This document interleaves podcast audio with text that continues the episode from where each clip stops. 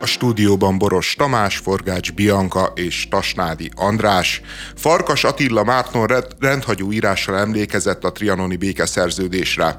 Azzal a talán provokatív állítással indít, hogy Trianon egy újkori magyar vallás, mitológiával, imákkal, amit szándékosan így szerkesztettek meg a háború előtt. Egyetértünk? Szándékos szerkesztettséget azt abszolút adom, tehát egyetértek Fammal. Viszont én nem tartom vallásnak Trianont. A politika ruházta fel olyan többlettartalommal, amely alapján egy vallásnak látszó valami, tehát a külsőségeit hordozza, de azt a szentséget nem, már amennyiben szent egyáltalán egy vallás. Ugyanakkor pedig Trianon egy hazugság is, ahogy ezt levezeti egyébként Farkas Attila Márton is az írásában, most ezt nem fogjuk felolvasni ától cettig, de érdemes egyébként felkutatni a Facebookon.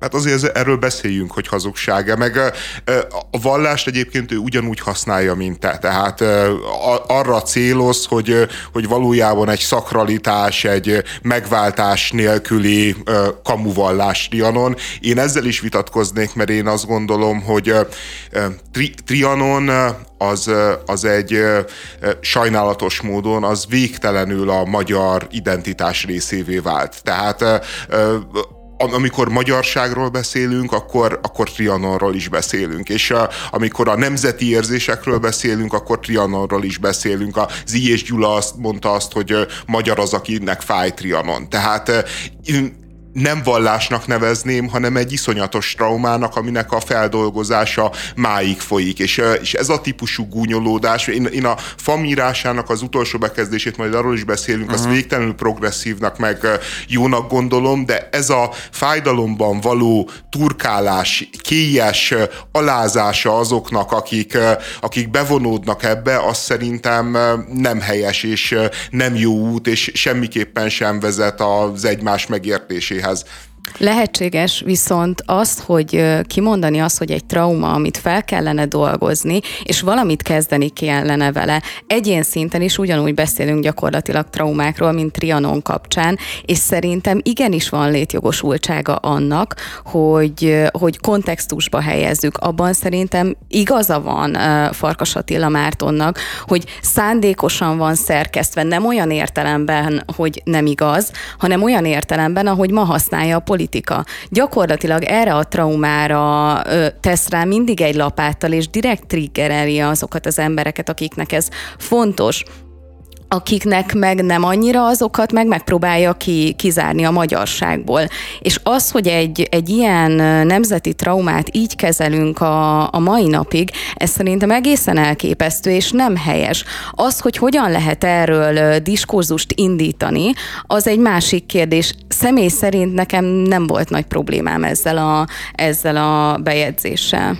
Nekem sem volt problémám, picit azért megmagyaráznám, vagy kibontanám azt, amibe belekezdtem. És egyben reagálnék egyébként arra, amit András is mondott, némileg populista leszek. Tehát a magyar gyermek tiszta lappal indul ebbe a világba, és az a fajta magyarságtudat, amiről te beszélsz, az egy szoftver, amit beleépítünk a gyermekbe, főként az általános iskolától, sőt már az óvodától kezdődően különböző rítusok, mondókák által. Tehát ez például a nyelvünkben nincs kódolva, hogy nekünk át kell élni mondjuk Trianon fájdalmát. Ez egy újra konstruált topik, amit folyamatosan támasztékokkal kell ellátni, hogy a gyermek átélje ezt a fajta magyarságtudatot, egyfajta identitást adunk a számára, de ez önmagától nem jön. Magának a Trianon élménynek, és az élményt azt nyugodtan tehetjük ugye negatív tartományba is, az önmagában nem áll meg egyébként ebben a magyarság identitásban, hiszen ehhez tartozik a hősiesség Petőfitől, ehhez tartozik mondjuk Vörös Marti Mihály vagy Ady Endre költészete, és akkor még sorolhatnám, hogy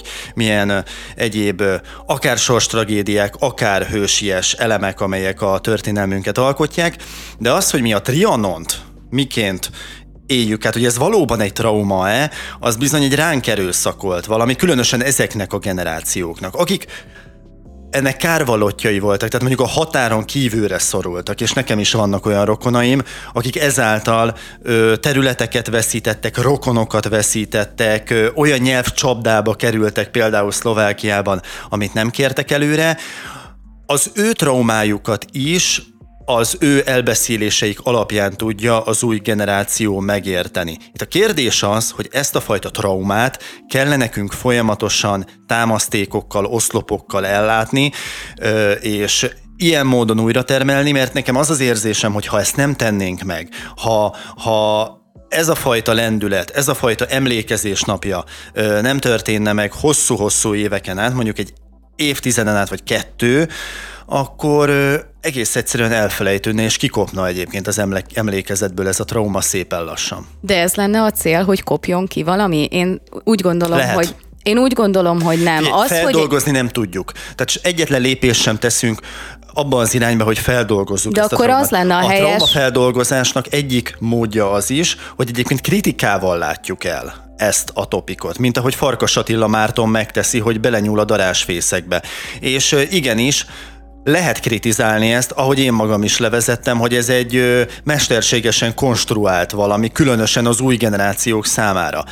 Tehát beszéljünk róla, éljünk kritikával ezzel kapcsolatban, kritizáljuk meg olyan módon is, hogy a politika miként teszi rá a ragacsos mancsát, és miként használja ki, és épít belőle akár szavazótábort, és akkor ilyen módon ez a fajta gyógyulás elindulhat, de a fröcsögés, amelynek hátterében egyébként főként az áll, hogy mi kapjuk vissza ezeket a területeket, mert hogy nekünk ez jár, az szerintem nem a gyógyulás útja. Ezzel a résszel egyetértek, de a kritika meg a beszéljünk róla az egyáltalán nem az, hogy jaj, ne is foglalkozzunk vele, söpörjük be a szőnyeg alá, és majd magától megoldódik, vagy inkább csak elmúlik, vagy elfelejtjük. Én azt mondom, hogy az jobb, mint ami most van. Hát én meg azt gondolom, hogy amiről te beszélsz, ilyen alapon tényleg az egész magyar identitást meg lehetne semmisíteni. Hát most miért akarunk mi itt a Kárpát-medencébe itt a gyerekeinket mérgezni 1000 év történelmével, egy elszigetelt nyelvvel, tanítsunk mindenkit angolul, mondjuk azt nekik, hogy mi igazából Ausztriához tartozunk, osztrák történelmünk van, legyünk büszkék Ferenc Józsefre, és akkor mindjárt kevésbé traumatizált a társadalom, csak szerintem ez hazugság. Tehát túl azon, hogy nem működne, egész egyszerűen nem lehet ilyen módon meghamisítani a történelmet és a múltunkat és a gyökereinket. De mit hamisítasz ezzel? Azzal, hogyha elfelejtesz valamit, hogyha letagadsz valamit, hogyha nem mondod el a gyerekednek, hogy mi az, ami téged meghatároz, mi az, ami neked fáj, hát meghamisítod saját magadat, és meghamisítod a saját magad múltját. Tehát, hogy én egyáltalán nem látom... De az nem a te múltad. De hogy ne lenne a mi múltunk, mindannyiunk múltja. Az, hogy ebbe az országba ez a két szekértábor ilyen módon gyűlölködik és acsarkodik egymással, az hidd el, hogy nagyon nagy százalékba Trianonba gyökerezik. Az, hogy ilyen módon bezárkózott ez az ország, amelyik egykor sok nemzetiségű volt, büszke volt arra, hogy tudott beszélni szlovákkal, tudott beszélni románnal, tudott az országnak valamilyen módon része volt Horvátország, az egy tényleg egynyelvű, és aztán a legrosszabb értelemben egynyelvű országgá vált, amelyik bezárkózó, amelyik folyamatosan sír a szája azon, hogy milyen élete van, milyen sorsa van, és hogyha ezt letagadod, hogy ez honnét jön, azzal nem oldod meg a problémát szerintem. Mit tagadok le? De te mondod, hogy el kell a gyerekeknek felejtenie, nem kell emlékezni, nem kell erről beszélni. Nem, én ezt csak Trianonra mondtam. Trianonnal kapcsolatban, ahogy elmondtam. Tehát, hogy vagy beleállunk, és akkor kritikával élünk Trianon iránt, és azt is kritizáljuk, azt a fajta politikai hozzáállást, azt a fajta politikai narratívát, amely egyébként átszövi ezt a Trianon. Tehát ha ebben nem állunk bele, akkor jelenleg mi történik? Folyamatosan más sem csinálunk, mint busongunk a saját traumánkon. Ennyi történik. És ezt a traumát újra és újra termeljük, negatív energiákat szabadítunk rá a gyermekeinkre, a társadalomra úgy, hogy nem történik az ég egyatt a világon semmi, miközben egy társadalmi réteg egyébként, amely ezt újra termeli, azzal a céllal csinálja ezt, hogy visszakapjunk területeket. Mert azt mondják, hogy ami meg nonsens. De ilyet a szélsőjobb se képvisel Magyarországon. Tehát, hogy tudod, mit képvisel? Ez a szélsőjobb azt képviseli, hogy kapjanak mondjuk kulturális autonómiát a magyarok. Például azt képviseli, hogy a Benes dekrétumot vezesse már ki végre Szlovákia. Tehát olyan minimumokat, amiket egy liberális embernek is kötelező lenne elfogadnia a meggyőződésem szerint. Szó nincs arról, hogy itt bárki területeket követelne. Senki. Folyamatosan kritikáról beszélsz, Tamás, és az a problémám, hogy a kritika mellé be kell hozni szerintem a megértésnek a létét is, hogy meg szeretnénk érteni, hogy aki mondjuk mélyebben traumatizált Trianonnal, annak mi az oka, és azt hogyan lehet kezelni, és akár az ő traumáját, ha nem is meggyógyítani, de tényleg kezelni. És amíg csak és kizárólag a kritikát emlegetjük, világos, egyetértek vele, de szerintem önmagában ez a problémának a lecsupaszítása. Hogy ez csak kritikával lehet illetni, én tényleg nagyon hiányolom a megértésnek a... Nem azt mondtam, hogy csak, hanem hogy kezdjünk már vele valamit. Mert ez egy ördögi kör, ez egy 22-es csapdája, folyamatosan ugyanazt a problémát termeljük újra, miközben nekem az a tapasztalatom, nem tudom, hogy ti ugyanezen Magyarországban éltek-e, de mondjuk a szomszédunkban, nem az enyémben, hanem általában a kilakoltatott néni iránt kevesebbet jajongunk, busongunk, mint mondjuk Trianon iránt. Egy nép, amely úgy tesz, mintha itt bármiféle összefogás lenne ezzel kapcsolatban. Gyűlöljük a másikat, atomizált társadalomban élünk, nincs szolidaritás, az együttérzés teljes hiányában. Nem is igazán vágytunk a szabadságra, például ez kiderült a rendszerváltás során. Tehát olyan képmutatók vagyunk, olyan ideákat építünk magunk köré, amikre mi bástyaként tekintünk, miközben ezek ködfelhők, és bármelyik pillanatban elfújhatja egy újonnan fellángoló új ideológia. Szerintem a probléma az, hogy nyilván meg kéne oldani, nyilván pozitív tartalommal kell megtölteni, csak ez a típusú diskurzus, amikor kvázi a másiknak a fájdalmát negligáljuk, az nem vezet sehova. Azt mondja a Farkas Attila Márton, hogy főállítása ennek a hitnek, mármint a Trianon vallásnak, hogy velünk történt meg az újkori történelem egyik legnagyobb igazságtalansága. Hát nem velünk. A lengyelekkel, a litvánokkal, az írekkel és még egy halom néppel sokkal nagyobb igazságtalanságok történtek. Amiben egyébként igaza van. De ha már csak a 20. századot nézzük, akkor elég jól állunk Európába. Ha azt nézzük, hogy kinek van a legnagyobb nemzeti kisebbsége egész Európában, az bizony az, hogy a magyar az, aki a leginkább külön él az országhatárokon túl. Tehát, és egyébként ezek a magyar kisebbségek úgy élnek, hogy sok tekintetben jogfosztott állapotban. Tehát én értem azt, hogy fel kell rázni a másikat, értem, hogy provokatív megállapításokat kell tenni, és tudom, hogy ezek nem rossz szándékúak, de azt gondolom, amit a Bianka is mondott, hogy a megértés, meg az empátia szándéka nélkül ezek a dolgok, ezek pont ugyanoda vezetnek, mint amik fájnak neked, hogy nem lesz megoldás. De kivel akarsz itt egyetérteni, vagy kinek a fájdalmát akarod feloldani? Az YZ generációnak a fájdalmát? Semmiféle fájdalmat nem érez Trianon iránt. Semmiféle kapcsolódása nincs Trianonhoz. Én ezt vitatnám. Dehogy is. Mi ezt mesterségesen építjük bele. Tehát te azt mondod, hogy már a génjeinkben hordozzuk ezt a fajta fájdalmat. Nem, olyan módon. A kultúránkban, és hogyha valaki kijön a közoktatásból, azért az megérti, hogy mit jelentett Magyarország számára Trianon. Látja, hogy mit jelent a szüleinek Trianon, és nyilván érzi és érti ezt a soros közösséget. De erről beszéltem én is, hogy olyan módon átélhető ez, hogy mondjuk az én nagyszüleim kárvallottjai lettek Trianonnak, és akkor én az elmondások alapján már valamiféle képet ki tudok alakítani erről a fájdalomról, aztán én azzal vagy szolidaritást vállalok, vagy nem, mert van olyan sokan egyébként nem, mert van olyan ismerősöm is, aki messze menőkig nem foglalkozik ezzel. De az új generációk, akiknek már a nagyszülei sem kapcsolódik közvetlenül Trianonhoz, az nem kárvallottjai annak, azok előbb-utóbb semmiféle érzelmet, sem pozitívat, sem negatívat nem alakítanak ki Trianonnal kapcsolatban, kivéve, ha mi mesterségesen, szándékosan beléjük építjük ezt a fájdalmat, hogy már pedig most nagyon rosszul kell magad érezni Trianon miatt. Na hát, kis futball, Zlatan Ibrahimovics Az AC Milan bejelentette, hogy nem hosszabbítja meg Zlatan Ibrahimovics szerződését, aki így a Hellas Verona elleni hazai bajnokin búcsúzott el a San Siro közönségétől. A 41 éves Ibrahimovics 2019-ben tért vissza az AC Milánhoz, amellyel tavaly bajnoki címet nyert. Sorozatos sérülései miatt ugyanakkor ebben a szezonban csak 4 meccsen játszott, és ezek közül is csak egyszer volt kezdő. A lefújás után kiállt a közönség elé, és bejelentette, hogy visszavonul. Búcsúzom a futballtól, de nem tőletek.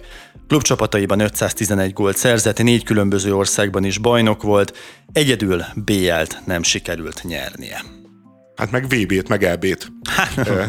Azért még megmaradj labdát. Nem is igazán elvárható svéd válogatott ki. Jó, csak hogy ezeket megnyerje. Jó, csak a tényszerűség. De sztárklubokban játszott, és BL-t mégsem nyert, az tényleg meglepő. Ennek az egész egyébként nagyon megható volt, meg nyilván mindig felemelő, amikor egy ilyen szintű játékos, meg legenda búcsúzik, és a közönség is, ami nekem végtelenül elrontotta ezt a búcsúztatást, amit egyébként a sajtó imádott, és mindenhol kiemelték, hogy a Milán szurkolók egy óriási drapériának nevezik, vagy élőképet raktak ki, amin a goodbye felirat helyett a Godbye, tehát az Isten távozik, vagy valami ilyesmi jelent meg, és én azt éreztem, hogy az egész dolognak az emelkedettségét olyan módon rántja vissza ebbe a troll, ilyen szörnyű szurkolói gesztusokkal, meg indulatokkal szegélyezett ilyen internetes diskurzusba. Erről csak Zlatan tehet, bocs. Tehát ha valaki megteremtette maga köré ezt a Chuck Norris állarcot, hogy én vagyok az Isten, és minden nyilatkozatában csak az arcoskodás, a fölényeskedés az újságírókkal, a csapattársakkal szemben, akkor az ő. Tehát ha valami miatt ennek meg kellett jelennie, az éppen Zlatan viselkedés, amit én egyébként mélységesen elítélek, és ez egy tévút volt az ő részéről. De szerintem a Zlatan részéről ez hozzátartozott a karakterihez, én ezért nem bántam. A probléma az, amikor a Zlatan ilyen teljesen emberien viselkedik, meghatódik, ott van könnyes szemmel, és tényleg mindenki bevonódik a pillanatba, és akkor jönnek ezzel a primitív dabrapériával. Tehát végre emberien viselkedett, először karrierje során láttam valami emberit benne. Először tényleg? Aha, ja. Nem. Hát ő minden helyzetben, minden pillanatban az arcoskodás. Én őt egyébként minden idők legnagyobb labdarúgójának képzeltem el az alapképességei alapján. Olyan technikai tudása van, olyan ereje, ami szerintem soha senkinek korábban. Tehát ez az erő és a technikai képességeknek a találkozása minden idők legnagyobb labdarúgóinak egyike lehetett volna. Ehhez képest kiderült, hogy ő egy mentálisan igen sérülékeny srác, csak ebből semmit nem mert mutatni. Láttam egy dokumentumfilmet vele kapcsolatban, amely még a kezdeti időket mutatta, mielőtt a Barszába igazolt volna. És ott megmutatta talán utoljára Zlatan Ibrahimovics az emberi oldalát. Kiderült, hogy ez a malmői utcakölyök, ez a bosnyák bevándorló gyerek azért vette magára egyébként ezt az állarcot, mert folyamatosan fracliszták, folyamatosan támadásoknak volt kitéve, nem tehetett mást, mint egy ilyen páncélt épített maga köré, és na abban a dokumentumfilmben voltak olyan pillanatok, amikor elbizonytalanodott magában, és a kamerának ilyen könnyes szemmel mesélt, hogy hát nem tudom, hogy mi lesz velem. Na, az volt az utolsó ember Zlatán, aztán jött ez a Chuck Norrisozás, ez nekem már annyira nem jött be. Megjelent a Kishableány élőszereplős változata a mozikban. A film már a bejelentéskor is viszonylag nagy vihart kavart, mert a címszereplő Ariel szerepét egy színesbőrű színésznő alakítja. Úgy tűnik, hogy a film fogadtatása az IMDb pontszámokon is megmutatkozik. 40% felett van az egypontos szavazatok aránya, ezért a film pontszámait súlyozta az IMDb. A súlyozásnak a pontos módszertana nem ismert, viszont én számolgattam egy kicsit. Jelenleg úgy áll a pontszám, hogy 7,2 pont a súlyozott pontszám, és 4,6 pont a súlyozatlan, és mondom még egyszer, a módszertan nem ismerem, de amennyiben kiveszem a 40%-os szavazatot, akik egy pontot adtak, akkor jön ki olyan 7 pont, 7,1 pontra. Egyébként én most már Ariel feketebőrű színésznő általi eljátszásával kezdek úgy lenni, hogy már nem érdekel az ezen való vinnyogás. Tehát, hogy oké, én is felháborodtam, oké, én se értek egyet, engem is idegesít a Disneynek a működése, de hogy 2 hetente van valami elkattanás ezzel kapcsolatban, meg vókozás, tehát nem, tényleg nem vagyok híve ennek a túltolt politikai korrektségnek, de ez már ilyen iszonyatos. És megjelenik egy film, kijön egy film, akkor legalább beszéljenek a filmről, kritizálják a filmet. Az IMDb, amit csinál, az szerintem egyébként két szempontból is teljesen jogos. Egyrészt azért jogos, mert az nem kritikai pontszám, amikor meg akarsz semmisíteni egy filmet. Másrészt azért jogos, mert nyilvánvalóan... De egyest ad, az egyest, tehát akkor olyan nincsen szerinted. Tehát egy filmre nem lehet egyest adni. Szerintem lehet egy filmre egyest adni, de szerinted a Kis lehableány az egy egyes film? Tehát nem láttam. És mi van, ha valakinek igen? Szerintem egész egyszerűen, akinek a Kis hableány egyes film, az nézze meg a Sharknado-t mondjuk egyszer, meg nézzen meg bármilyen. És ha valakinek meg azt tetszik, az valakinek egy 5-ös, ez meg egy 1-es. Jó, figyelj, nézd, nyilván vannak elmebetegek, nyilván vannak tök hülye emberek. Pszichopaták. Na, mondjuk még ki. Akár pszichopaták is, de ehhez nem pszichopaták. De ehhez nem az kell, hát tehát ha valaki tényleg komolyan gondolja, hogy a Kis hableány egy egyes film, de a Sharknado mondjuk egy 10-es, lehetséges, hogy vannak ilyen emberek, én egész egyszerűen nem tudom a véleményüket komolyan venni. Ez a Disney film azért meg van csinálva, amit én láttam belőle, van egy komoly látványvilág. Hát nem tudom, te mit láttál. Én sem láttam a teljes filmet, részleteket láttam belőle. Hát az a látványvilág, az szerintem minden csak nem szuper. Tehát szerintem arra jár az 1 pont. Nem az, hogy Arielt színesbőrű színésznő játsza el. Jó, de igen. Én nem tudok. 1 pont. Tehát szerinted 1 pont a Disneynek a látványvilága. Tehát az szerinted az 1 pont. Tehát, hogy az alatt már nincsen semmi. Nem ezt állítom, nem ezt állítom. Én elmegyek és felvételeket készítek a kamerámmal, akkor jobb látványvilágom lesz, mint a Disney filmnek. Nem ezt állítom, azt állítom, hogy ez nem egy jó látványvilág, illetve sajnos én nem nagyon tudok objektíven ehhez hozzáállni, mert egyszerűen tényleg szívből gyűlölöm ezeket az élőszereplős újradolgozásokat, mert értelmetlennek tartom, és egy jó produktumból csinál egy nem jót. De akkor se nevezzük egyesnek, mondjad. De miért ne nevezhetnénk egyesnek? Egyrészt tényleg nem akarom a hülyét játszani. Tehát én is azt gondolom, hogy egy filmre egyest adsz, abban van valami büntető szándék. De ez számtalan filmnél előfordul, és nincs egy olyan mérce, hogy van a 10-es az a tökéletes film, és van az 1-es a pocsék film, hanem nagyon gyakran előfordul, én szoktam pontozni, van egy Letterboxd nevű alkalmazás, ajánlom egyébként mindenkinek, ott 1-5-ös skálán lehet belőni, hogy az adott film mennyire tetszik neked, csillagokat lehet osztani, felest is, tehát igazából egy 10-es skálán lehet értékelni filmeket, és nagyon gyakran előfordul, hogy amúgy pocsék filmet mondjuk én 2-esre értékelek, mert valamilyen szempontból olyan élményt adott nekem, hogy oda helyezem, és ugyanakkor pedig egy hollywoodi sztárrendezőnek egy több százmillió dollárból készített szuperprodukciója, amit egyébként agyon is díjaznak mondjuk az Oscaron, vagy mondjuk Cannes-ban, az nálam mondjuk egy 2 feles vagy 3-as.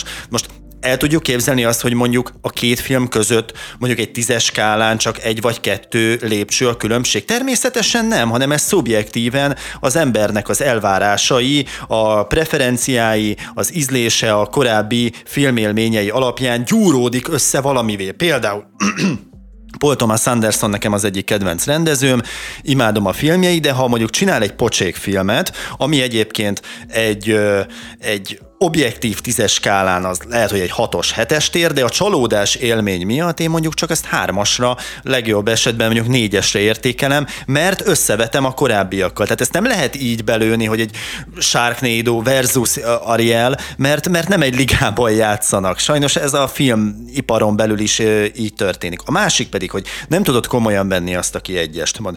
Tudod, hányan vannak, akik azt mondják, hogy nem tudják komolyan venni azt a választót, aki mondjuk a kutyapártra teszi le a voksát, mert hogy ez csak egy viccpárt.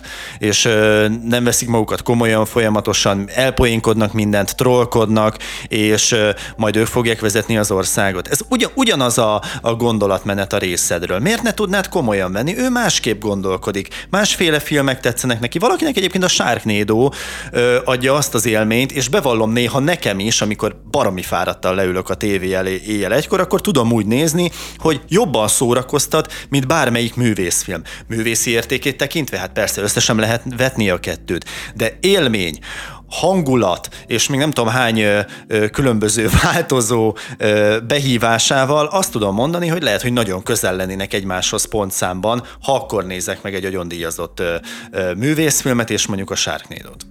Az, hogy a pontozásokban akár IMDb-ről beszélünk, akármi másról, érzelmeket viszünk, ahogy te is elmondtad, Tamás, az élmények, hogy hogyan érnek minket, milyen kontextusba helyezzük be őket, ezek mind-mind számítanak.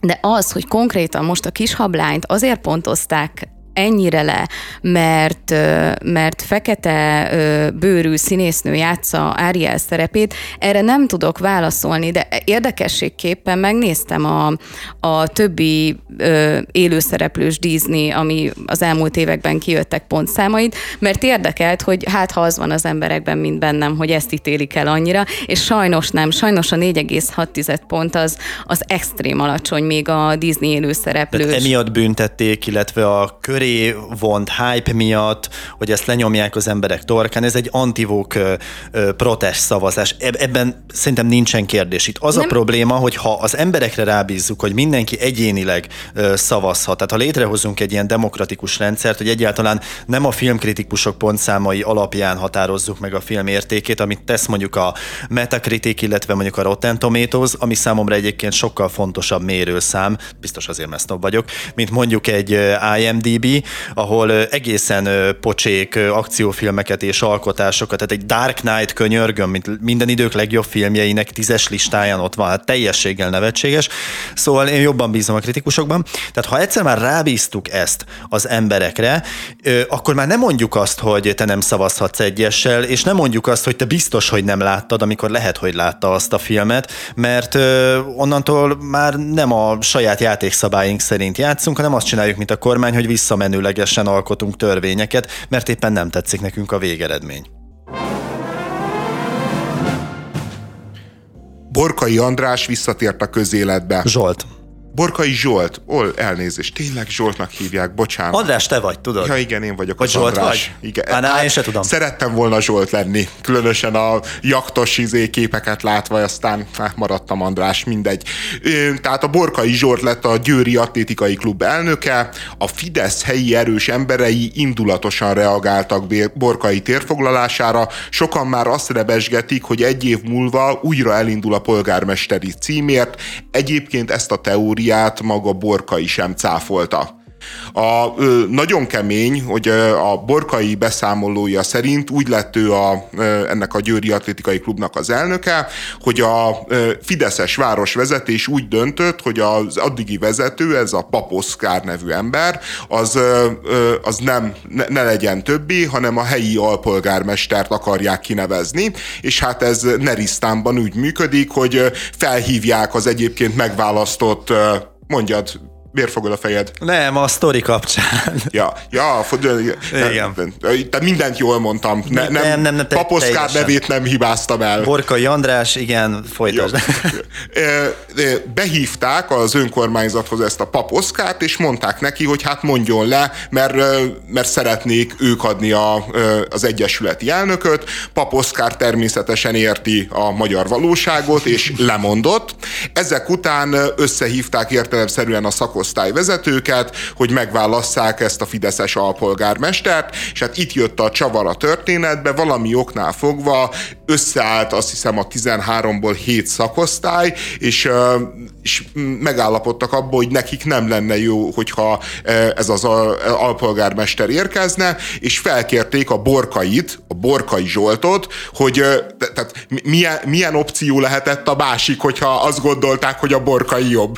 Egyébként ez ez szerintem a legizgalmasabb kérdés a történetben, de tehát felkérték a Borkai Zsoltot, hogy jöjjön, vállalja el. A Borkai Zsolt mondta, hogy oké, rendben, ő elvállalja, csak tartsanak ki mellette. Bejelentették, hogy elindul, akkor érdekes csavar megint a Fidesz részéről, hogy a helyi Fidesz részéről, hogy azt mondták, hogy ja, hogy elindul a Borkai Zsolt, akkor inkább maradjon a Paposcár. Szóltak Paposcárnak, hogy Oszkár, mégsem mondtál le, vonjad vissza a lemondásodat. Ő visszavonta a lemondását, viszont már az összehívott küldött gyűlés ezt a visszavont lemondást nem fogadta el, és ezek után szavaztak, és Borkai lett az elnök, aki ellen egyből megindult egyébként a győri pártsajtóba, vagy önkormányzati sajtóba némi támadás és némi beszólás. Egészen odáig fajult a helyzet, hogy a Borkai Zsolt, az egykori fideszes messiás, a következőt, és most be is fejeztem, a következőt posztolta a Facebook oldalára, amit 4 év után indított újra, tehát a figura tényleg aktivizálta magát. A következőt írta ennek a Radnóti Ákosnak, azt hiszem, hogy ő lett volna az alpolgármester, akit kineveznek, hogy érted azt, hogy én veszélyeztetem az olimpiára készülő fiatalok esélyeit, ugye ezt írta ez az alpolgármester. Egy demokratikus választás keretein belül választott egy közösség vezetőjének, amelyet minden erőtökkel meg akartok pucsolni. Mi jön ezután? Ellehetetlenítitek a klubot? Nem utaljátok el a klubnak járó pénzt? Bezárjátok a klubot? Esetleg a családtagokat megfélemlítve próbáltok nyomást gyakorolni. Honnan szedi ezeket Borkai Zsolt? De Borkai Zsolt melyik országba él? Hát ilyen Magyarországon hogy fordulhatna elő? Hát nem is értem. Hát rettenetes ez a szappanopera. Igazából neki már nincs sok mindent elvesztenie, tehát neki nincs elveszteni valója olyan tekintetben, hogy egy politikusnak azért ez mindenképpen a karrierjének a mélypontja szerintem a róla kikerült videók, és a körítést már abba bele sem megyek, de igazából nem tudom, lehet ilyen fideszes belharcokat itt túl misztifikálni, igazából szerintem ebben az a különleges, hogy ez valamilyen tekintetben a nyilvánosság elé került. Én nem értem ezt a történetet, és kiegészíteném még egy rövid részlettel. Hajtó Péter győri fideszes önkormányzati képviselő a Facebookon írta, hogy az egyetlen alkalmas személyt választották a küldöttek a jelöltek közül. Tehát ez a Hajtó Péter szembe megy a Radnóti Ákossal, aki ugye támadó cikkeket írt, vagy iratott Borkai Zsoltról. Itt tényleg egy fideszes belharc van. Én nem gondolom egyébként, hogy Borkait visszahívná, vagy reaktiválná a Fidesz. Tehát ők, akiről lemondtak, akiről levették a kezüket, és ilyen volt egyébként Borkai is, vagy éppen mondjuk Szájer József, azok azért nem szoktak visszamászni az ereszen, vagy visszamászni az ablakon, a jachtablakon, hanem tényleg meghúzzák magukat. Ugye több olyan kommentet is olvastam, hogy biztos elfogyott a pénze, és akkor ez egy ilyen polgármesteri előválasztási kampány részeként megpucsolt valami.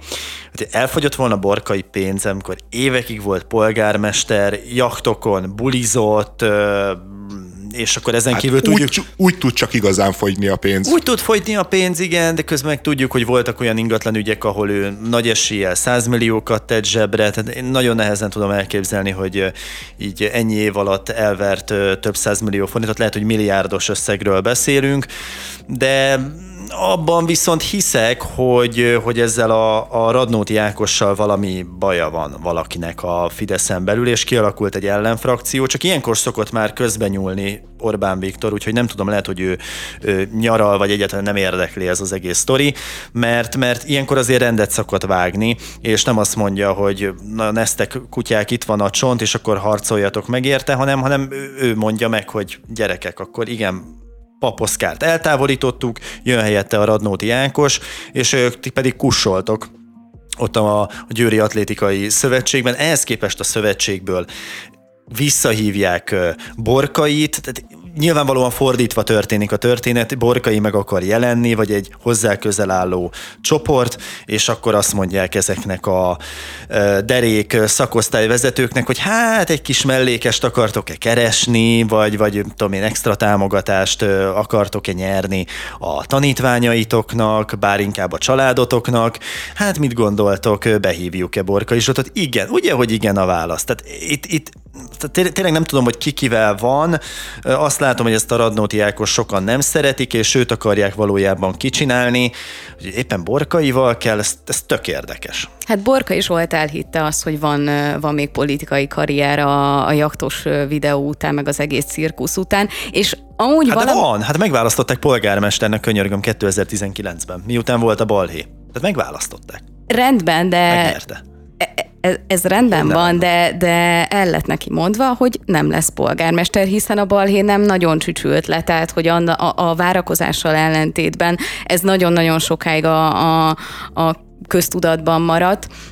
Viszont az, hogy miért gondolta ez Borkai Zsolt, azért látunk ellenpéldát a baloldalon. Gréci Zsolt a mai napig a DK-nak az egyik vezető politikusa. Rá nem égett rá ennyire, de szerintem ennek egy fontos dolgot elfelejtett Borkai Zsolt, mégpedig az, hogy nincs olyan káderhiány a Fidesz oldalán, mint amilyen a DK oldalán van, és ez egy nagyon fontos különbség. Szerintem tévedés ezt egy fideszes berharcnak látni, tehát az a fideszes képviselő, aki most kiállt a Borkai mellett, az egyébként az a fideszes képviselő, aki a Borkai Zsoltot díszpolgári címre javasolta egy fél évvel ezelőtt, és amit elutasított egyöntetűen a Fidesz frakció, és megválasztották a Szijjártó Pétert díszpolgárnak. Tehát ez az ember egy magányos Borkai rajongó a Fideszbe. De ne csinálj már úgy, mintha a Fideszen belül lenne önálló akarat. Tehát ezt a csávót már régen eltávolították volna.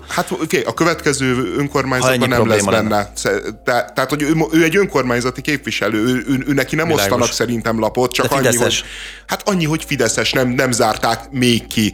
Az, hogy a Radnóti, tehát a fideszes alpolgármester bárki is ki akarná csinálni, szerintem ez is egy rossz optikája a történet. Mert azért nagyon messze van a kicsinálástól az, hogy nem akarod, hogy ő legyen az atlétikai klubnak az elnöke. Inkább arról van szó, hogy... Ezt tudod, mekkora arcvesztés, mekkora brandvesztés, hát hülyéskedj már.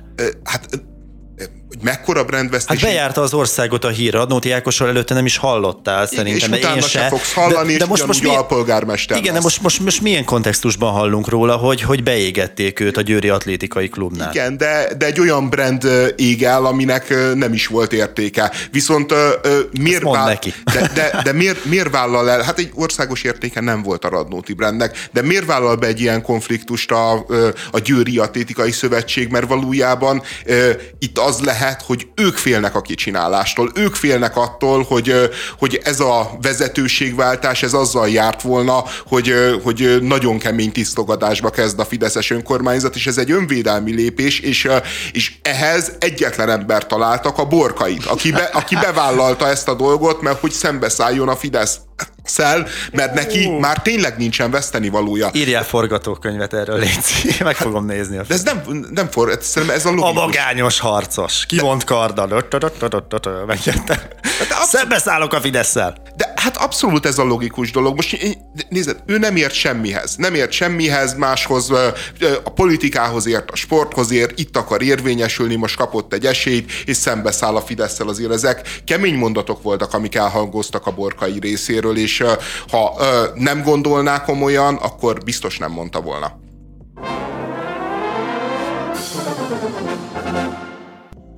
Én következem? Következem. Simán. Jövök.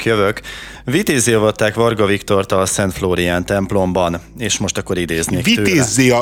Tehát, hogy ezt valahogy akkor jobban hangsúlyozva, meg. Igen. Tehát vitézzé. Jó, újra kezdeném, ha már egyébként is lemaradtam. Vitézzé avatták Varga Viktort a Szent Flórián templomban, és akkor jöhetek, vagy még egy kicsit hangosabban? Nem. Végig extatikus élményben volt részem, de mikor a hazámat szolgálom mondatot kiejtettem, valami igazán erős áhítat lett úrrá rajtam. Eddig is foglalkoztam a magyarsággal, a hagyományainkkal, a nemzeti érzésekkel és identitással, de mióta saját szeretem van a magyar földből, még inkább érzem fontosságát, hiszen igazán összefonódtam vele. Hatalmas megtiszteltetés, hogy a rendtagjai tudtam nélkül figyelemmel kísérték munkásságomat, és bizalmukkal megajándékoztak, írta tehát posztjában. Azt is részletezte, hogy amikor a Nemzeti Lovas Színház felkérésére elkezdte írni a Fehér Lófi a musicalt, elindult benne a nemzeti öntudat, bennem is elindult, úgyhogy át is adnám nektek a szót. A Varga Viktor azért érdekes egyébként, mert azt hittük, hogy tök hülye. Azt hittük, hogy meg van hűlve a figura, és erre is tudott még egy lapáttal rárakni. Most persze az is lehet... Vagy ezt cáfolta, hogy tök hülye? Hogy még rárakott egy lapáttal? Azt mondod, hogy igen, de hát a nemzeti átítat úrrá lett a testén, az elméjén, és akkor ez tűnt igazából őrületnek, de valójában azt gondoltam, hogy valami ilyesmi. De nem, mert amikor lesz. Ez az ember mesztelenül fotózkodik, meg nem tudom, hatalmas raszta hajával, kivont karddal himnuszt énekel, akkor azt érzi az ember, hogy oké, ezt már nem lehet súlyosbítani, ezt a kóros mentális állapotot, és akkor belép a vitézi rendbe, és ő Vitéz Varga Viktor lesz. Tehát... Ez mindig egy ilyen szerintem nagyon wishful thinking, hogy ennél nem lehet rosszabb. Ezt szerintem el kellene felejteni. Akár a Varga Viktorról beszélünk, akár a politikáról, akár a Facebook kommentekről, teljesen mindegy. Ezt a frázist, hogy ennél lejjebb nincsen, el kéne felejteni, mert beigazolódik állandó jelleggel, hogy de van. És én igazából onnét közelíteném meg a dolgot, hogyha Horthy ezt látná, hogy a kék az ég és a zöld a fű énekese, a magyar bulvár széna egyik legmeghatározóbb figurája, az vitézzé válik. Ugye a vitézségnek még a Horthy alatt nem az volt az alapfeltétele, hogy te Instagram sztár legyél, meg influencer, meg pop előadó, hanem azt mondták, és egyébként ez nem sokat változott, hogy háborús, tehát az első világháborúban hősiesen viselkedő emberek lehettek vitézek. Egyébként a vitézi rendnek a mai szabályzatában, már ami megtalálható az interneten, szintén az van, hogy az olyan emberek, akik hát valamilyen típusú hősiességet demonstráltak, mutattak meg, azokat lehet a vitézzé avatni, és jó, mondjuk van egy olyan kitétel, hogy vagy a felmenője, vagy valami oldalági felmenője hősi halált halt egy háborúba, vagy magas kitüntetést kapott, az is lehet, tehát kvázi bármelyikünk lehet ilyen alapon valószínűleg vitéz, de a lényeg az, hogy mi az, amit a Varga Viktor letett, hogy vitéz lehessen? Mi az, ami miatt Horthy Miklós úgy gondolná, hogy na, erre a srácra szükségem van? Pintér Tibor vitéz egyébként? Tudtok erről? Nem, de szerintem nem vitéz. Hát mert nálam magyarabb, ugye a Nemzeti Lovas Színház, azért nevettem el magam, mert hirtelen bevillant Pintér Tibor képe, ez a mázas, nyúlós, ragadós magyarság tudatnak a rendkívül idegesítő és felháborító prezentálása, legalábbis az én számomra. Én egyébként azt nem tagadom, hogy van olyan, hogy vallásos áhítat, ezt nem is kellene tagadni, ugye itt az áhítat alatt én a teljes önfeláldozást értem, egyfajta extázist, amit átélhet akár Varga Viktor is. A vallásos tisztelettel határos csodálat és szeretet, még ez az áhítatnak az egyik definíciója, és én találkoztam olyan keresztényekkel, akik valami hasonlót átéltek, és hasonlóról beszél egyébként a magyarság tudata kapcsán Varga Viktor is, de élek a gyanúval, hogy Varga Viktor a rajongást azt összekeveri az extázissal. Tehát én nem hiszem, hogy ő egy gazember, egy közéletet meghekkelő valaki, aki szeretne közelebb dörgölőzni a nerhez. Lehet, hogy ez is benne van nagyon mélyen, de én valami mást érzek vele kapcsolatban. Ja, azt gondoltuk, hogy ő dobott egy Tóth Gabit, de azt mondod, hogy mégse. Dobott egy Tóth Gabit, de ő szerintem sokkal ostobább annál, és sokkal őszintébb annál, mintha Tóth Gabi, aki viszont tényleg egy gazember, aki eldemózik valakit azért, hogy állami pénzekhez jusson, ez teljesen nyilvánvaló. Ez hasonló lehet nála a folyamat, mint amikor valaki a szexuális vágyat az éretlensége fokán összekeveri mondjuk a szerelemmel, amely egyébként megtörténik minden kamasztal, és ez tök rendben is van, hogy valaki hetente új lányba vagy éppen fiúba lesz szerelmes, miközben egész egyszerűen csak a hormonjai dolgoznak. Ez így oké. Tehát én szerintem ő nem egy gazember, de a munkásságában, a szavaiban, az istenit, a progresszívet én nem tapasztalom. Ő egy időben ugye előadta a spirituális gurút, aki égi szférákkal társalog, és emellett ugye egy bohém művész, akinek senki nem parancsol, de amikor valaki ezt megkapargatta, akkor nem találkoztunk mással, mint egy feneketlen kúttal, egy nagyon mély ostobasággal, ködös magyarázkodással, önellentmondásokkal, narcizmussal, magamutogatással, és itt tényleg nem arról van szó, hogy nem értenénk azt, amit ő ilyenkor beszél. Akár mondjuk, ha a spirituális világáról, vagy éppen a hazafias útjáról beszél, hanem arról van szó, hogy ezek tényleg butaságok. És nem egy kort, vagy a saját korát meghaladó gondolatvilág, hanem bele van ragadva egy olyan önimádatba, amiből nem tud kikeveredni, legalábbis én ezt látom. Illetve nem tudja megállni azt, hogy ne szálljon fel az éppen aktuális trendvonatra. Ugye amikor a spiritualitás, akkor az jelenleg a Fehér Lófia című musical a Lovas Színházba, és az ezzel járó, vagy nem tudom milyen összefüggések lehetnek között kitüntetések.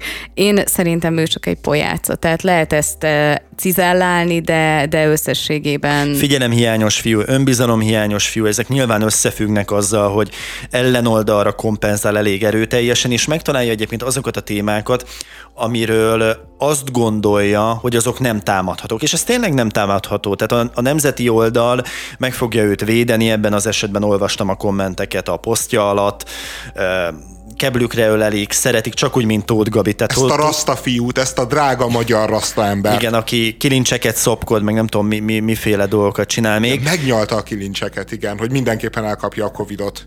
Hát igen. Ahhoz képest ez egy verhetetlen téma, ez a szuperpozíció. Igen, ahhoz képest a vitézzé válás tényleg nem is egy olyan nagy ugrás. Egyébként a vitézi rendről azt érdemes tudni, hogy Magyarországon ez törvény szerint tiltva van, sőt a vitézi cím használata is ki van zárva a törvény erejénél fogva.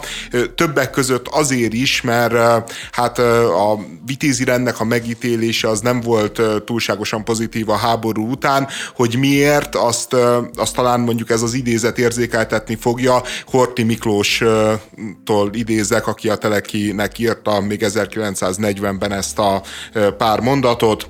A vitézi rendről van szó, hogy ez a sereg mindig megbízható legyen, fő a származás és az erkölcsi körülmények tisztasága. Hát ez nyilvánvalóan Varga Viktornál fel sem merül, mint probléma. Az erkölcsi alap, valamint az egészséges vér. A vitéz csak engedéllyel házasodhatik, idegen fajból származót csak akkor veszünk fel, ha 100%-ig magyarul érez, megbízható és maga kéri a névmagyarosítást. A legbátrabb és legjobban dekorált zsidó is ki van zárva. Tehát van egy ilyen egészség fasisztoid bukéja egyébként az egész szervezetnek, ami a Varga Viktor eddigi életútját így kifejezetten nem kísérte, de hát nyilván egy integráló szereplője a magyar kultúrának, és láthatóan ez is egy vállalható örökség a számára. Nem vagyunk jobban megdöbbenve, akkor fussunk tovább. Jelentős összegért cserébe az RTL szerezheti meg a Bajnokok Ligájának közvetítési jogait az MTVA elől, számol be róla a Média 1. A 444 meg úgy fogalmaz, hogy a Bajnokok Ligája 24 és 27 közvetítési díját oly mértékben tornázta fel sajtóértesülések szerint az RTL, mely a magyar adófizetők forintjából felelősségteljesen gazdálkodó magyar közmédia számára nem teszi lehetővé annak kifizetését. Hoppá, itt olyan elvárásokat támasztott a 444, hogy annak nehéz lesz megfelelni, meg alapvetően ez a kijelentés, hogy a magyar adófizetők forintjaiból felelősségteljesen gazdálkodó magyar közmédia, hát Picit itt valaki megpróbálhatni a magyar közmédiára, hát nem tudom, hogy milyen eredménnyel. De ezt nem a közmédia mondta saját magáról, nem ezzel indokolták azt, hogy lám-lám, ha nálunk lenne ez a sportjog, akkor mi tudnánk gazdálkodni a pénzzel, ugyanakkor pedig mindenki számára meg tudnánk mutatni ezeket a nagyszerű sporteseményeket. Ugye itt nem csak erről van szó, mert vannak olyan kiemelt sportok, amelyeket maga alá gyűrt önkényesen egyébként a magyar televízió. Forma 1 olimpia, nagy focitornák, EB-VB, magyar válogatott selejtezői, MB1 Bajnokok Ligája, és ugye ebből esett ki most a Bajnokok Ligája. Amikor elindult az M4 sport, akkor az volt a mondás, hogy a magyar érdekeltségű eseményeket, tehát azt már mutassa egy állami televízió, mert olyan körítést tudnak adni neki, amit egyébként megérdemel. Ez az adott jog, és ehhez képest aztán megjelent itt a Bajnokok Ligája, ha van benne magyar játékos vagy magyar csapat, ha nem, és akkor itt volt a Forma 1, nincs Formula 1-es pilótánk, a nagy focitornákon elvétve szerepel a magyar válogatott, tehát itt kicsit átfordult ez a dolog.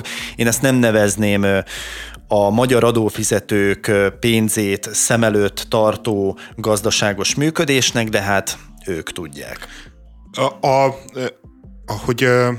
Hogy azért baj van a költségvetéssel, azért abból is látjuk, hogy ezt ebbe a licitbe nem tudott beleszállni bizony az MTVA. Tehát egyrészt ez a tanulsága ennek a történetnek, hogy egy ennyire presztízs kérdésben is meghátrált a fideszes médiabirodalom, az azt mutatja, hogy nagyon-nagyon súlyosak a problémák a költségvetés szintjén, és nem azt szerintem, hogy felelősségteljesen gazdálkodik ez a szervezet, ami egyébként évi 80 milliárdból gyár, hát többé-kevésbé fogyasztásra nem igazán ajánlható tartalmakat. De ők legalább ezt gondolják magukra. Jó, az fontos, hogy az emberben legyen önbizalom. A másik, ami érdekes kérdés mindennek kapcsán, hogy mert ezt így nagyon sok ellenzéki véleményformáló megfogalmazta, hogy hát, hogy ez most egy óriási lehetőség, mert hogy az a fajta agymosás, amit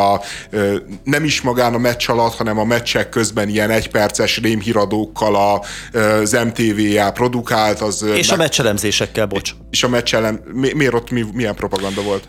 Kele Jánost idézném, aki ezt nagyon szépen összeszedte. A szervilizmus szánnivaló szintjeire süllyedő riporterek, a macsó dadaizmus örökségét felvillantó stúdiós elemzések, a föl nem tehető kérdések, a ki nem mondható párhuzamok, a termelési riportba hajló interjúk, a hatalomnak nem tetsző helyre elhelyezett like miatt kirúgott riporterek, az ilyen esetek fölött ájtatosan átsikló kollégek permanens megalkuvása jellemzi egyébként a meccskörítést, az előtte való felvezetést, a félidei elemzést, illetve utána, amikor feldolgozzák az eseményeket. Ez mind-mind nagyon pontos, amit Kele János leírt, és ez is egyébként az úgynevezett agymosás része.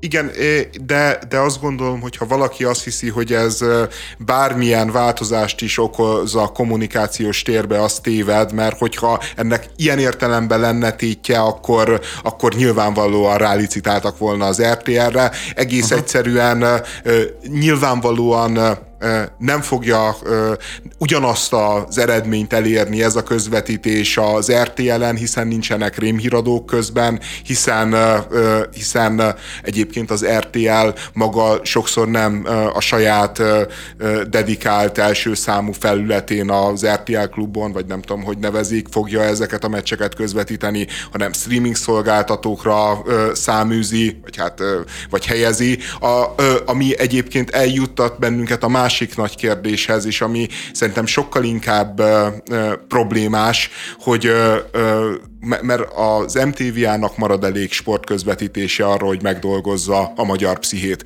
Viszont a meccsnézésnek a lehetősége, ami azért eddig adva volt a magyar polgároknak, az jó eséllyel nagyon jelentősen fog szűkülni, mert azt mondják a iparágat valamennyire ismerők, hogy akkor van értelme az RTL számára ennek az óriási pénz kifizetésének, hogyha ezeket a meccseket részben vagy javarészt előfizetős streaming csatornákra rakja. És ez igazából már nem pusztán csak az RTL-ről meg a BR-ről szól, hanem általában a médiafogyasztási szokásainkról, lehetőségeinkről meg a pénztárcánkról, mert látható módon a kereskedelmi televíziózás, mindenki elindult a streamingnek és az előfizetésnek az irányába. Egész egyszerűen, ami régen ígéret volt, hogy bármit megkapsz egyetlen előfizetéssel, nyugodtan választhatsz, te formálhatod a saját magad kulturális étlapját, az egész egyszerűen egyre és egyre távolabb tűnik. Hát azért választotta ezt az RTL, mert a streaming szolgáltatása az nem hozta és nem hozza azokat a számokat, amit reméltek tőle. Ugye a saját gyártású sorozatot is elhelyeztek azon. Rengeteg pénzt töltek bele egyáltalán abba, hogy ezt a platformot felépítsék, és jócskán elmaradt a várakozásoktól az előfizetői szám. Szerintem ezzel akarják majd berúgni a motort, hogy aztán a TV2-t megverjék a streaming platform versenyben. Egyébként ez egy létező üzleti modell, én ezt kultiválom. Az, hogy majd fizetni kell ezekért a tartalmakért, hát hello, egyébként Nyugat-Európában teljesen hasonló modell szerint értékesítik akár a Premier League-et, tehát az, hogy mi mondjuk ingyen nézhetünk, kvázi ingyen, vagy csak forintokért, fillérekért nézhetünk Premier League angol bajnoki mérkőzéseket, az Angliában nincs így, ott nagyon mélyen a zsebbe kell nyúlni azért, hogy egyáltalán valaki a televízióján keresztül hozzáférhessen ezekhez a találkozókhoz. Tehát ez a fajta modell, ez lassan be fog szivárogni ide Magyarországra is, ez elkerülhetetlen, mint ahogy egyébként ezt a modellt gyönyörűen felépítette az HBO, és azóta ugye ebből kinőtt egy Netflix, Amazon, és akkor még sorolhatnám, ez a sportközvetítéseket sem fogja elkerülni, és hát bizony, én azt gondolom, hogy le tudunk mondani arról az egyperces híradóról, meg a szervilis sportfeldolgozásról, azért a kevés pénzért. Én is azt mondom, hogy erre a modellre rá kell mennünk, és ne felejtsük el, hogy nagyon súlyos milliárdokat vert el a magyar televízió azért, hogy ezeket a sportjogokat mi láthassuk, tehát lényegében mi már ennek megfizettük az árát kollektíve. Na, koszovózzunk egy kicsit. A koszovói Zvečánban összetűzés tört ki a tiltakozó szerbek és a NATO parancsnokság alatt rendfenntartó feladatokat ellátó KFOR katonái között. A zavargásokban 27 magyar KFOR katona sérült meg, többen közülük súlyosan. Ugye eddig ismertük a történetet. Itt jön be a képbe Bayer Zsolt, aki szerint a párjaként kezelt Magyarország soha nem látott jó viszonyt ápol Szerbiával. Észak-Koszovóban 5 szerb többségű település van, ahol 3%-nyi albán megszavaz magának egy 98%-os szerb többségű városban albán polgármestert, amit a szerbek nem hajlandóak eltűrni, föllázadnak. De valamilyen rejtélyes oknál fogva azon az ominózus napon csak abban a városban törnek ki súlyos zavargások, ahol a magyar katonák teljesítenek szolgálatot. Az összes városban ugyanaz történik a szerbekkel, megalázzák őket. Mégiscsak ott vannak a zavargások. Azért azt kifelejti Bayer Zsolt, nem gondolom őt egyébként egy ostoba embernek, közel sem, de az tudatos csúsztatás, illetve a tényeknek az elhazudása, elleplezése, hogy maga Belgrád kérte ott a szerbeket, hogy ne szavazzanak, tehát ezért sikerült egy 98%-os szerb többségű városban albán polgármestert megszavazni, tehát bojkottáltak egy szavazást, ők teremtették ezt a helyzetet, és aztán utána pedig fellázadtak a helyzet ellen, tehát nonsens az egész. Ó, azért szerintem ez nem ilyen egyszerű. Nyilván tehát nem ilyen egyszerű. Én nem kedvelem Bayer Zsoltot, meg egyébként ő maga is elmondja, hogy maga, amit mond, legalábbis, hogy a magyar katonákat miért támadták meg, azok a szerbek, akik egyébként a videófelvételek tanúsága szerint tüntetés közben többek között Orbán Viktor nevét skandálták, tehát kifejezett szimpátiát éreznek egyébként a magyar kormányfő iránt, és ő elmondta, hogy ez egy összeesküvés elmélet a részéről ebben a Hír TV-s műsorban, de hát megfogalmazta, és az a helyzet, hogy szerintem összeesküvés elméletnek elég jó. Tehát van benne logika. sok tekintetben. Az, hogy ilyen típusú provokátorok léteznek, ilyen típusú ügyeskedések vagy gazemberségek, azok a mindennapos részei a politikának, különösen egy olyan kiélezett térségben, mint Koszovó, az simán valószínűsíthetővé teszik, hogy akár ez a helyzet, amitről meg te beszéltél, hogy a Bayer Zsolt abban túloz, mert azt hittem, hogy te az összeesküvés elméletet teszed szóvá, de hogy abban túloz, hogy arra még nem volt időm. Jó, hogy ezt a politikai helyzetet ő egyoldalúan írja le, és nem teszi hozzá, hogy bojkottálták a szerbek a szavazást, azért tegyük hozzá, hogy annak is volt előzménye. Tehát a szerb polgármesterek lemondásának ugyanúgy volt előzménye, mint a szerb választók bojkottjának, amire egyébként, és most nem megyek bele a szerb meg az albán narratívába, nyilván mind a kettő be fogja bizonyítani, hogy magának igaza van, de mind az Egyesült Államok, mind az Európai Unió, ami azért nem vádolható kifejezett szerb barátsággal, azt kérte a szerb kormánytól, hogy ne iktassák be ezeket a polgármestereket, akik nyilvánvalóan legitimáltás nélküli figurák. Ne provokálják a szerbeket, és erre történt meg, ahogy az albánok csak azért is beiktatták ezeket a polgármestereket, mert nyilván ők folyamatosan demonstrálják a maguk fennhatóságát és joghatóságát ezek fölött, a szerbek fölött, és ezek a szerbek meg mindent elkövetnek, hogy a maguk autonómiáját és a Szerbiához való tartozását érvényesítsék, vagy valahogy a külvilág számára átélhető, meg a saját maguk számára átélhetővé tegyék. Én ebben a konfliktusban úgy vagyok, hogy én azt hiszem, hogy Koszovóban ma már az albánok inkább az áldozatok. Tehát nyilvánvalóan, hogyha az elmúlt 30-50 év történelmét megnézzük, ott borzalmas sérelmek történtek az albánok felé, de most azért az a helyzet, hogy a szerbek vannak kiszolgáltatva egy agresszív többségi társadalomnak, amelyik nem különösebben tiszteli az ő jogaikat és az ő autonómiájukat, az ő önrendelkezésüket, és hát ez mindaddig egy puskaporos hordó marad, amíg valamilyen rendezés nem történik, és a rendezésre meg semmi esély nincsen, hiszen egyrészt egy olyan területről beszélünk, ami Szerbiának most nem csak azok a részek, ahol szerbek élnek, hanem maga egész Koszovó a szerb történelemnek a legfontosabb területe, tehát körülbelül olyan, mint nekünk mondjuk Esztergom, és más részről meg hát egy olyan területről beszélünk, amit döntő módon ma már albánok laknak és albánok élnek. Egyébként azért is, mert sok százezer szerbet elüldöztek az elmúlt években erről a területről. Semmi? Akkor én még hozzátennék ehhez valamit. Bayer Zsolt kapcsán én azért azt kifogásolom, vagy hiányolom, hogy ha ennyire a szerbek oldalán áll, már pedig ugye ebben a sajtóklubban, ugye Bencsik Andrással közösen karöltve, kéz a kézben kiállnak Szerbia mellett, és azt mondják, hogy itt valami szörnyű igazságtalanság történt Koszovó részéről, akkor ugye miért nem kopogtatnak Orbán Viktorként, hogy talán Európai Uniós országként mi miért fogadjuk el Koszovó függetlenségét? Mert egyébként vannak olyan államok, amelyek vagy részben, vagy teljes egészében, és itt az EU-n belül is elutasítják ezt a koszovói függetlenséget, hogy messzire ne menjünk, például Szlovákia, ezen kívül Görögország, Spanyolország, Oroszország, Ukrajna, csak néhány állam, ugye nyilván nem mind EU-s, és a NATO annak ellenére, hogy nem ismerte el Koszovót, 29 tagállamából eddig 25 elismerte annak függetlenségét, mégis ugye rendfenntartókat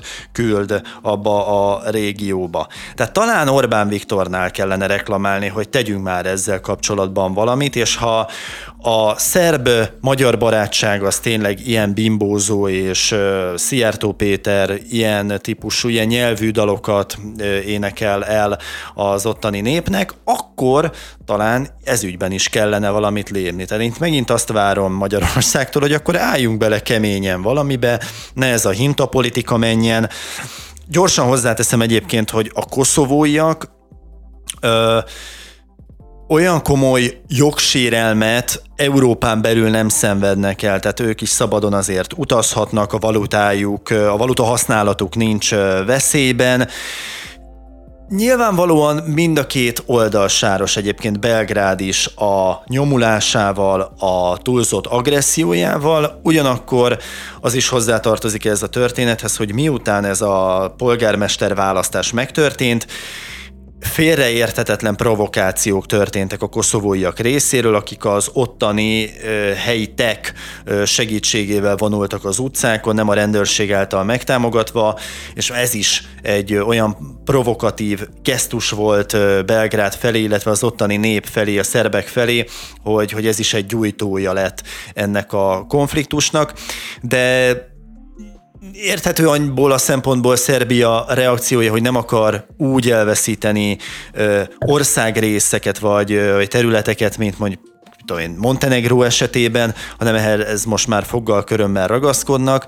Az is tény, hogy most már ez egy hosszú évtizedek óta, ez egy létező probléma, amire nincs megoldás. Az is tény, hogy már ez a kikezdte el dolog szerintem nem hozható be ebbe a narratívába, mert már oda-vissza mennek az apró kis készszurkálások és az egymásra vicsorgások. Itt valamiféle megoldást kellene találni, és ebben egyébként megoldás lehet az is, hogyha azok az országok, amelyek politikailag támogatják Szerbiát, ugyanakkor pedig elismerik Koszovó függetlenségét, azok valamiféle nyílt kiállást produkálhatnának, mint például Magyarország is ebben az esetben, vagy pedig akkor mondják azt, hogy nem, mi nem fogadjuk el Koszovó függetlenségét.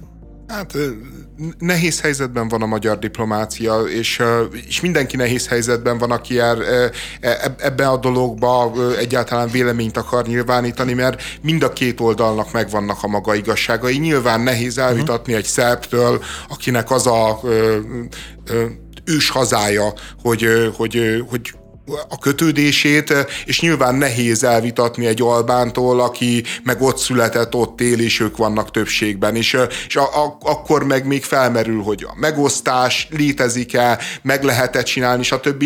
Én nem a Bayer Zsoltnak a mondását tartottam igazából ebben a hírtévés beszélgetésben a botrányosnak, mert szerintem az, hogy ő provokációnak gondolja azt, ami történt a magyar katonákkal szemben, ez simán belefér bármilyen normális diskurzusba is, hanem a Bencsik Andrást, aki hát a te kérésednek megfelelően kifejti, hogy mi a rossz oldalán állunk ennek a konfliktusnak. Tehát azért elnézést. Magyarország ennek a konfliktusnak valójában semmelyik oldalán nem áll.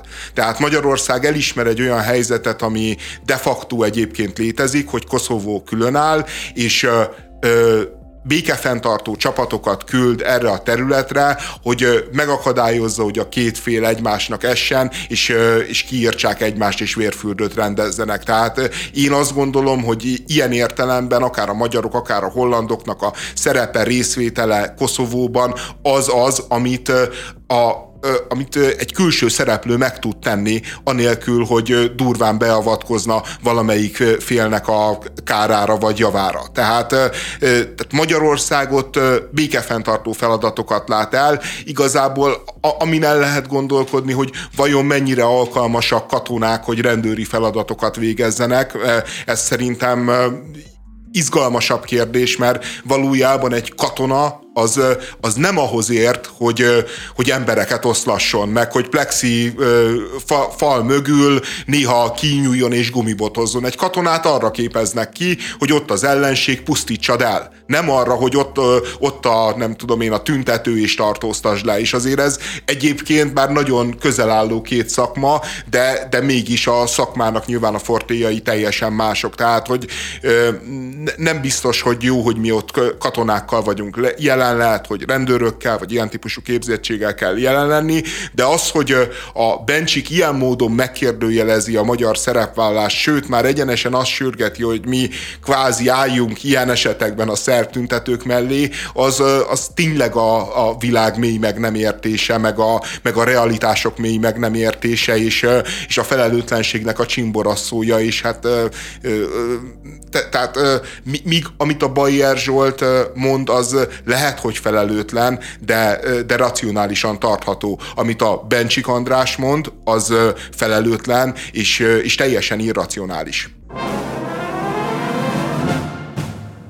Nemrégiben érkezett a hír, hogy felrobbantották a dél-ukrajnai Nohakaovkában található gátat, hogy pontosan ki áll az akció mögött, azt nem tudni, mert az oroszok és az ukránok egyaránt egymást vádolják. A robbantás következtében több tucat települést önthet el az árvíz néhány órán belül. A veszélyeztetett térségben megkezdődött az evakuáció, mondanék még néhány információt ezzel kapcsolatban. A gát vízszintje rekordmagas lehetett a robbanás előtt, és már az utóbbi napokban is károk keletkezhettek az építményben, valamint tavaly ősszel is volt ott legalább egy robbantás. Az ukrán elnök most rendkívüli ülést hívott össze. 30 méteres egyébként ez a gát, egy 10 emeletes épületet képzeljünk el, és 10-szer annyi víz volt benne, mint a Balatonban, csak hogy értsük. Ez az aporizsiai atomerőmű hűtővizéül is szolgált, és jelenleg 80 település van veszélyben. Hát egészen durva, tehát... Most volt a háborúnak egy ilyen unalmas 2-3 hete a Bakmut elfoglalása után, amikor igazán nem tudtuk, hogy történik-e valami, nem történik-e valami, partizán akciók itt, partizán akciók ott, néhány dróntámadás, és hát most erre az unalomra húzták rá ezt a lapot, ami hát a legerősebb a pakliban, mert először történik meg az ukrajnai háborúban, hogy valamelyik fél, nem tudjuk, hogy melyik, olyat húz, aminek nagyon-nagyon-nagyon sok civil áldozata lehet. Tehát eddig a harcoló felek, bár minden aljasságot elkövettek egymással, azért látható módon a civilek nem voltak elsőrendű célpontok. Nyilván, hogyha hullottak, hát hullottak, de nem voltak elsőrendű célpontok. De azokról egyenként beszámolt mindig a média, hogy most meghalt egy anyuka egy kisgyerekével, és egyébként ez tragikus, ugyanakkor megnyugtató, mert ez nem az a háborús tempó, amit mondjuk a második világháborúban megszokhattunk, hogy... Vagy Irakban, akár, hogy ne menjünk ugye messzebb az időben. És ehhez képest pedig itt egyéni sorstragédiákat tud napról napra bemutatni, reprezentálni számunkra a média, ami... Egyébként átélhetőbbé teszi a tragédiát, mert azt, hogy egy város lerombolnak, az, ahogy az ismert mondás is mondja, ez lelkileg távolabb áll tőlünk, mintha rámutatnak egy gyermekre, vagy egy anyukára, hogy na ő most fejezte be itt a földi pályáját, mert hogy rossz helyen robbant egy bomba, vagy éppen szándékosan arra felét üzeltek. Mégis számomra egyébként ez összességében megnyugtatóbb, hogy még nem eszkalálódott ez a háború, és azért valamelyest odafigyelnek arra, hogy a civilek tömegesen ne essenek áldozatul. Igen, de most ez a történet azért azzal fenyeget, hogy jó kérdés, mert ilyenkor azért van néhány óra, amíg ez az ár lemegy, tehát hogy nyilván azért a modern telekommunikációval, meg azért gépesítéssel gyorsan lehet viszonylag nagy területeket kiüríteni, tehát valószínűleg az ukrán és a másik oldalon az orosz hatóságok most versenyfutnak az idővel, hogy ne legyen mészárszék ennek az eredménye, de hát hogyha belegondolunk, hogy annyi víz ömlik most le a Dnyeperen, ami 10-szerese a Balaton, 10 balatonnyi víz. Uh-huh. Tehát, hogy tehát, hogy egy szabályozott folyón gyakorlatilag, ahol tehát ugye az erőműnek az is volt a funkciója, hogy szabályozza a folyónak a vízszintjét, és hát nem arra lett kiépítve a folyó, hogy ezt a hatalmas vízmennyiséget egyszerre ezt le tudja kezelni. Tehát ez olyan, mint amikor vannak ezek a cunamik az óceánon, ugye? Tehát amikor van egy földrengés... Filmet is csináltak többet, a Clint Eastwood is készítette erről filmet, és döbbenetes egyébként az, hogy teljesen nyugodtan éppen homokozó kislány, vagy éppen a koktélját szürcsölő apuka ülnek ott kint a tengerparton, és akkor egyszer csak jön a cunami, és onnantól kezdve menekülés, és mindenkit másfelé sodor az ár, és nem is biztos, hogy életben tudnak maradni. Jó, azt hiszem, hogy talán ennek a filmnek, ami a Clint Eastwoodé, pozitív a végkimenetele, és a végül egyesül a család, mindenki csodával határos módon túléli, de azt, hogy tényleg egyik pillanatról a másikra víz alá kerülsz, és azért egy 30 méter magas gátról beszélünk, tehát onnan elkezd kiömleni a víz nagy mennyiségben, hát az tényleg azonnali halálokat fog jelenteni. Hersonig érhet egyébként ez az ár, és ki tudja, hogy hány civilnek, ha nem is az életét veszi el, mert reménykedjünk benne, hogy minél kevesebb ilyen lesz, de hogy hirtelen a házad víz alá kerül, egy életed munkája, az egzisztenciád egy nagyon nehéz háborús helyzetben, hát az évtizedekre meghatározza onnantól az életedet, és az utódaid életét is adott esetben. Szörnyű. Igen, a potenciális áldozatok mellett ez mindenképpen egy logisztikai és gazdasági nehézséget fog helyezni egyébként mindkét félre. És hát azért főleg az ukránokra, nem? Valóban igen, viszont a folyónak a bal oldalát bizonyos modellek szerint sokkal jobban fogja érinteni ez a fajta áradás, amit történik. Ami érdekesség, hogy nem ez az első olyan eset, amikor egyik fél sem vállalja fel a támadásnak a tényét, hogy ők a felelősek érte, viszont tényleg az a tényszerű dolog, hogy ez valamilyen szinten mindkét felet érint, és természetesen ugye stratégiai szempontból is fogja érinteni a háború kimenetelét, amit most még egyáltalán nem látunk, de tételesen szerintem iszonyatosan ijesztő belegondolni, hogy bármelyik fél ezt a lépést meghúzta. Igen, bár logikus is, tehát az a helyzet, hogy azt nem tudjuk, hogy egy ilyen áradásnak mi a következménye? Az a következménye, hogy kiszélesedik a folyó, és ezáltal az ukránok kevésbé tudnak támadni, hiszen most úgy néz ki, hogy az ő offenzívájuk következik, és ez tehermentesíti az oroszokat, és ez nyilván az orosz bűnösség felé fogja billenteni a mérlegnyelvét, plusz az is, hogy elvileg az ő fennhatóságuk alatt van ez a víztározó. Másrészt viszont az is lehet, hogy ez a pokoli mennyiségű víz egész egyszerűen kiönti, mint az ürgét az oroszokat a maguk pozícióiból, és az ukránok úgy tudnak átmenni ezek után majd az ott lévő vonalakon, mint kés a vajon. Ezt megvárjuk Nógrádi Gyuri bácsit, aki el fogja nekünk majd egy-két napon belül mondani, hogy miért az oroszok nem tették.